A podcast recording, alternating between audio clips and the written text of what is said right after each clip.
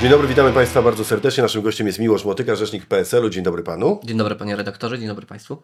Proszę Pana, a potrzebny był Wam ten marsz z Tuskiem? Poszliście, maszerowaliście? To nie był tylko marsz Tuska. A jeszcze zadam pytanie i tam jednak Kosiniak-Kamysz nie wystąpił, a ponieważ nie wystąpił, to wiele osób myślało, że został spostponowany razem z Hołownią i z Lewicą i nie wpuszczono go na scenę i po prostu Tusk, tak jak, jak jest odbiór, nie wiem czy słuszny, że Tusk potraktował y, opozycję czy resztę opozycji jakie przystawki do zjedzenia i tej opozycji natychmiast zaczęło spadać w sondażach.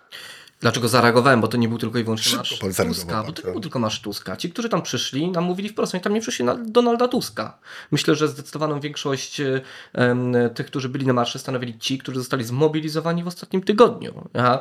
Idąc e, tą retoryką, mógłbym powiedzieć, że to był taki marsz Tuska, Dudy i Kaczyńskiego, bo to decyzje Jarosława Kaczyńskiego i Andrzeja Dudy spotęgowały to, tę emocję, która w ostatnim tygodniu przed marszem się pojawiła i e, wiele osób w niezgodzie wobec właśnie tych praktyk na tym marszu się pojawiło. Dlatego to był marsz jak właściwie wszystkich formacji e, demokratycznych, dlatego tam byliśmy, ale my tam nie byliśmy dlatego, żeby przemawiać tylko i wyłącznie do ludzi, żeby po raz kolejny im coś mówić. Była wspaniała atmosfera, Władysław Kośniak-Kamysz, co zostało już, już wielokrotnie pokazywane. Wszyscy ci, którzy byli na tym marszu, to widzieli. Nie bał się dyskusji, nie bał się rozmów, był wielokrotnie przez zaczepiany różnych uczestników marszu i naprawdę nie było potrzeby do tego, żeby tam przemawiać, mimo że taka propozycja była. Ale czy to by coś zmieniło? Władysław Kośniak-Kamysz nie poszedł tam dlatego, żeby się politycznie polansować tylko dlatego, żeby zaznaczyć obecność, sprzeciwie wobec praktyk Prawa i Sprawiedliwości. I ta myślę, mm, myślę, że ważniejsza niż taka polityczna ocena Donalda Tuska czy kogokolwiek innego ze strony Platformy Obywatelskiej był odbiór, ważniejszy był odbiór tych, którzy w marszu ucze- uczestniczyli, tych, którzy e, z różnych zakątków Polski e, do Warszawy przyjechali, a ich był odbiór bardzo pozytywny, więc e, uważamy, że tak, oczywiście, że to sprzyjało polaryzacji, oczywiście, że najwięcej na tym marszu zyskała Platforma Obywatelska, jeśli chodzi o partie demokratyczne, Czyli ale też Powiedział Pan, ale też Konfederacja. powiedział Pan. Nie, no czy prawda jest taka, Ale że ja, po ja, marszu... ja coś muszę Pana tu, spytać. Tu chcę muszę... dokończyć. Dobrze. Po marszu. Pan mnie pytał, czy było nam to potrzebne. To było dobre, emocjonalne wydarzenie, chyba z pozytywnym przekazem, bo tych haseł takich, o których ta druga strona mówiła, nienawistnych, było niewiele. Ale, ale niestety, prawda jest taka, że mandatowo, co wynika z sondaży analiz, w czerwcu, po marszu, tych mandatów po stronie demokratycznej jest mniej niż po stronie PiSu i Konfederacji.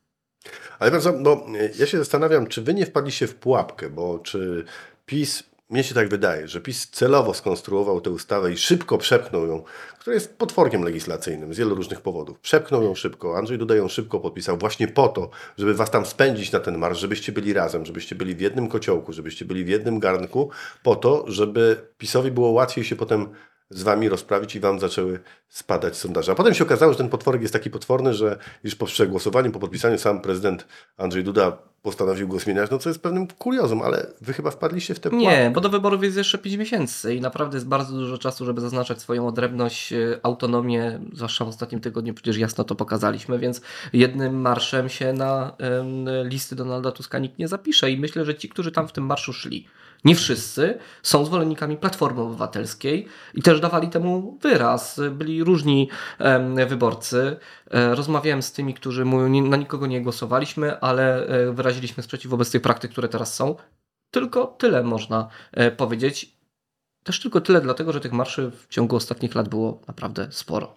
I naprawdę żaden marsz, mimo że to był czynnik mobilizacyjny dla partii demokratycznych, nie pozwolił opozycji wygrać wyborów. Powiedział pan, że mm, zamanifestowaliście ostatnio swoją odrębność w bardzo wyraźny sposób. Myśli pan, jak sądzę, o tym spotkaniu z Ministerstwem Edukacji, z zastępcą ministra i, i zostaliście nazwani właściwie trochę no, zdrajcami opozycji, że jak to jest możliwe, że właściwie kolaborujecie z PiSem na kilka miesięcy przed e, wyborami, że to tak naprawdę nic nie zmieni i chcieliście pokazać swoją odrębność, ale pokazaliście tak naprawdę, że macie gigantyczną zdolność koalicyjną i wszyscy zaczynają się zastanawiać. Pan się uśmiecha, ja też się trochę uśmiecham, ale czy ta koalicja nie jest potrzebna, na przykład koalicja programowa, bo PiS prawdopodobnie nie będzie rządził sam, a z wami to by mógł. Niech pan nie mówi jeszcze nie, w polityce podobno się nie mówi nie. Ja w ogóle nawet nie miałem się zamiaru odnosić do tych e, Insynuacji. insynuacji dotyczących jakiejkolwiek koalicji, bo wielokrotnie podkreślaliśmy i udowodniliśmy, po której stronie stoimy, natomiast my też Ale Każdą. po naprawdę. której stronie stoicie? Stoicie po stronie Tuska? Nie, po własnej stronie. Y, I dlatego o tym mówię. Y, Która zawsze, od lat, zapraszała na konsultacje, na zespoły parlamentarne i programowe, wszystkie formacje polityczne. Ja tylko przypomnę, że w grudniu ubiegłego roku zaprosiliśmy wszystkie formacje polityczne. Parlamentarny zespół do spraw OZE przed pan premier Morawiecki. To był jeden. Pan premier nie chodzi nawet na komisję. Pan premier rzadko bywa na y, tak naprawdę sali plenarnej i dyskusjach parlamentarnych. De facto bierze udział tylko i wyłącznie w dyskusjach nad wotum nieufności wobec swoich Ale. Na ten zespół przyszedł. Byli przedstawiciele Platformy Obywatelskiej, byli przedstawiciele Konfederacji, byli przedstawiciele Polski 2050. Ale Tusk nie mówi- widziałem wtedy tweeta Donalda Tuska, żeby wycofał. Miłoszu, ale Tusk mówi, z PiSem rozmawia się tylko o kapitulacji. To dlaczego chciał rozmawiać z Prawem i Sprawiedliwością o zmianach w Konstytucji? Dlaczego chciał rozmawiać z Prawem i Sprawiedliwością dotyczącej kwestii o Sądzie Najwyższym, bo Platforma Obywatelska nie zagłosowała przeciwko tej ustawie? Dlaczego akurat wtedy na naszym zespole parlamentarnym politycy Platformy Obywatelskiej rozmawiali z panem premierem Morawieckim? Coraz mocniej zaznacza pan swoją odrębność. Nie, ale, ale to jest normalność. Jeżeli. Nie, ale mnie się, mnie, pan, mnie się odrębność podoba. Przepraszam bardzo, ale my też musimy być wiarygodni, jesteśmy. I jesteśmy konsekwentni. Nie będziemy tacy jak e, nasi koledzy na opozycji w czasie przedwyborczym odżegnywali się od dyskusji i dialogu ze względu na polaryzację sceny, która im akurat e, może przysporzyć poparcia. Chociaż od lat mówimy, że będziemy zasypywali te, te e, rowy podziałów. Jeżeli jest. Znaczy, powiem szczerze, jeśli Donald Tusk nie chce rozmawiać z PiSem i Konfederacją, to niech zrobi wszystko, żeby ich nie było w Sejmie. Takiej możliwości nie ma. PiS i Konfederacja w Sejmie są. Czy się to Donaldowi Tuskowi podoba, czy nie?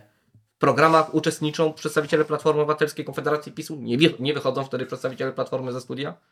Na debacie SOS dla edukacji również byli przedstawiciele Konfederacji. Gdy wspólnie z Konfederacją udawało się e, forsować dobre zapisy dotyczące pieczy zastępczej, przeszkadzało to nikomu. To jest tylko i wyłącznie retoryka wyborcza, polaryzująca przed kampanią e, wyborczą, bo na wielu do tej pory konsultacjach e, w różnych e, tematach brali udział przedstawiciele PiSu i Platformy wspólnie.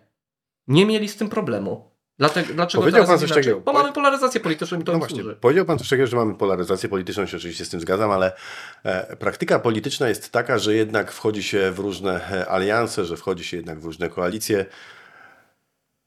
I proszę dokończyć to zdanie. Nie no, panie redaktor- redaktorze, oczywiście, że teraz y, Platformie Obywatelskiej zależy na tym, żeby pokazywać, że my chcemy y, z kimś rozmawiać, bo może mamy w tym interes polityczny, żeby za kilka miesięcy wyjść w koalicję. Ale to jest kompletna nieprawda, bo my nie sugerowaliśmy i insynuowaliśmy e, takich zdarzeń w momencie, gdy to Platforma z PiSem wymieniała sobie kandydata w No dobrze, wyborach ale- y, prezydenckich. Ale załóżmy, że PiS daje wam po wyborach kilka e, ważnych dla was e, ministerstw. Ministerstwo Rolnictwa, nie wiem, może Skarbu, może Sprawiedliwości, no Sprawiedliwości pewnie.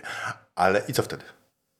Nie ma w ogóle na ten temat dyskusji. Myślę, że na dzisiaj taka odpowiedź jest, a myślę, że na wtedy też e, zdecydowanie nie. Trudno jest dzisiaj przeprowadzać własny program z formacją, która ma ten program sprzeczny. Czy my na przykład w zakresie wymiaru sprawiedliwości jesteśmy za rozdziałem prokuratury Ge- generalnej od Ministerstwa Sprawiedliwości? PiS jest y, w tej materii e, zupełnie po drugiej stronie. Nie da się realizować sprzecznych programów. Ale, ale wie pan, że problem, program PiSu i program e, Solidarnej niegdyś, a teraz suwerennej Polski to są różne, nie? I że tam są tarcia takie mocne. No ale suwerenna dotyczące- Polska nie, nie realizuje swojego programu. Nie realizuje swojego programu, tak jak nie realizowało swojego programu Porozumienie, tak jak nie realizowało swojego programu LPR, czy Samoobrona koalicjanci PiSu raczej bardzo, bardzo źle kończą. Widział pan film Reset, to wszyscy o nim rozmawiają. Widziałem, Też widziałem. pan.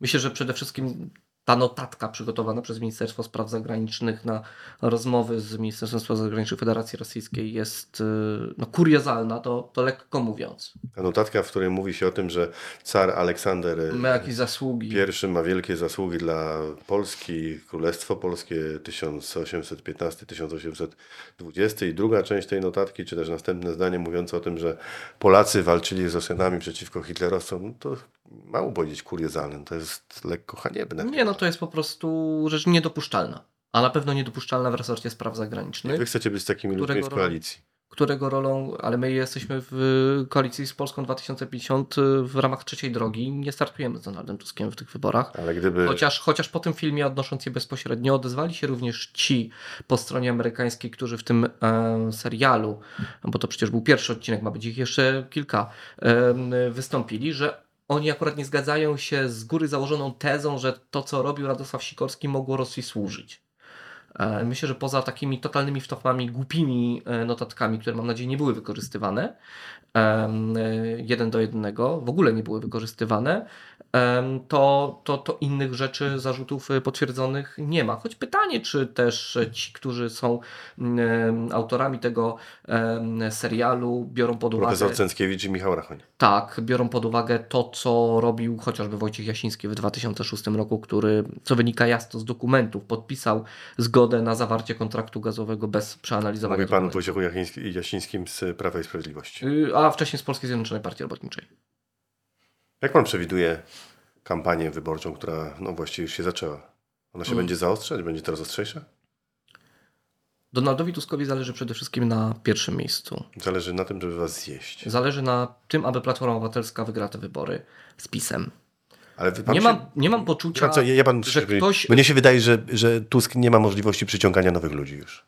Dlatego powstała trzecia droga, a- aby zagwarantować normalność i żeby ci nowi ludzie, którzy, których jest bardzo dużo w, no- w polskiej polityce, bo na rynek wyborczy cały czas wchodzą e, nowi wyborcy, a jeszcze do tego jest wielu wyborców niezdecydowanych, kilka milionów, która nie chce głosować na PiS i Platformę, miała alternatywę. Tylko źle się dzieje, jeśli ktoś po stronie opozycyjnej widzi w innych partiach demokratycznych wroga. E, jeśli uważa, że tylko on ma rację i tylko on e, rozdaje w tej grze karty, a reszta ma te karty zbierać i się podporządkowywać. A proszę mi powiedzieć, czy Kosiniak-Kamysz e, to jest taki łagodny dlatego, że nie potrafi być waleczny, czy też po prostu jest taki łagodny, bo ma taki charakter i on jakby nie widzi nigdzie... Władysław? Kosiniak-Kamysz jest koncyliacyjnym politykiem, który Jest, przecież mówi wielokrotnie o tym, że należy jest, troszeczkę tak. luzować te... A tu proszę pana trzeba walczyć. E, Będzie trzeba- walczył. Udowodnił w kampanii w 2019 roku, czy w 2018, gdy był przypuszczony bardzo silny atak na Polskie Niektórzy- Ludowe, że sobie poradził w tej walce. się z, z, tego, z tej takiej ostrej walki tygrysku śmiali. Ja nie, ja nie. Nie, no akurat w wyborach w 2019 roku Polskie Stronnictwo Ludowe uzyskało ponad 1,5 miliona głosów. Władysław Kosiniak-Kamysz udowodnił, że potrafi przyciągać nowych wyborców i potrafi walczyć, a przecież Prawo i Sprawiedliwość, które nie było w stanie, nie chciało nawet z nami koalicji zrobić, uznało, że albo koalicja, albo wyeliminacja. Chciał nas wyeliminować i to im się po prostu nie udało. To Władysław Kosiniak-Kamysz udowodnił E, i to, się, i to się nie uda nikomu. Jeśli pan redaktor mówi właśnie o tym, że Donald Tusk próbował nas zjeść, to jesteśmy bardzo ciężko strawni. I ta oś może mu stanąć w gardle, tak jak y, stanęła w gardle Platformie Obywatelskiej w 2019 roku. E, Nie udało się wtedy zmarginalizować po stronie opozycyjnej Polskiego Stronnictwa e, Ludowego i nie uda się teraz też e, nas zmarginalizować. A co pan sądzi o Konfederacji? Bardzo wiele nurtów w tej partii, która ma łatkę ogólną formacji, która jest e, wolnorynkowa, która chce rozbijać e, To, że wolnorynkowa to nie Ten- łatka. Łatka to chyba taka onuca rosyjska, nie? E, Ale właśnie pierwsze wrażenie, jeśli chodzi o Konfederację, jest takie, że jest to formacja właśnie taka, która jest spoza w ogóle establishmentu, że jest to formacja wolnorynkowa i że jest to formacja, która jest przeciwko wszystkim. Tylko no, są tam politycy, którzy od lat y, y, są na polskiej scenie politycznej. Obecnie Krzysztof Bosak nie był, y, nie jest świeżakiem. W koalicji z Prawem i Sprawiedliwością. E, Z Giertychem jeszcze kiedyś. To oczywiście. E, Jeśli chodzi o tą e, twarz wolnorynkową, no to, to część polityków Konfederacji, która była wówczas w ruchu Kukiz 15 w 2015-16 roku, popierała świadczenie 500+, które teraz tak ostro pan Mencen e, krytykuje. No a jeśli chodzi o tę em, świeżość, no to tam pan Brown czy pan Korwin-Mikke z ich wypowiedziami e, dotyczącymi nawet nie polityki międzynarodowej, ale wprost wspierania rosyjskiej propagandy, to niewiele mają wspólnego z tą świeżością polityczną.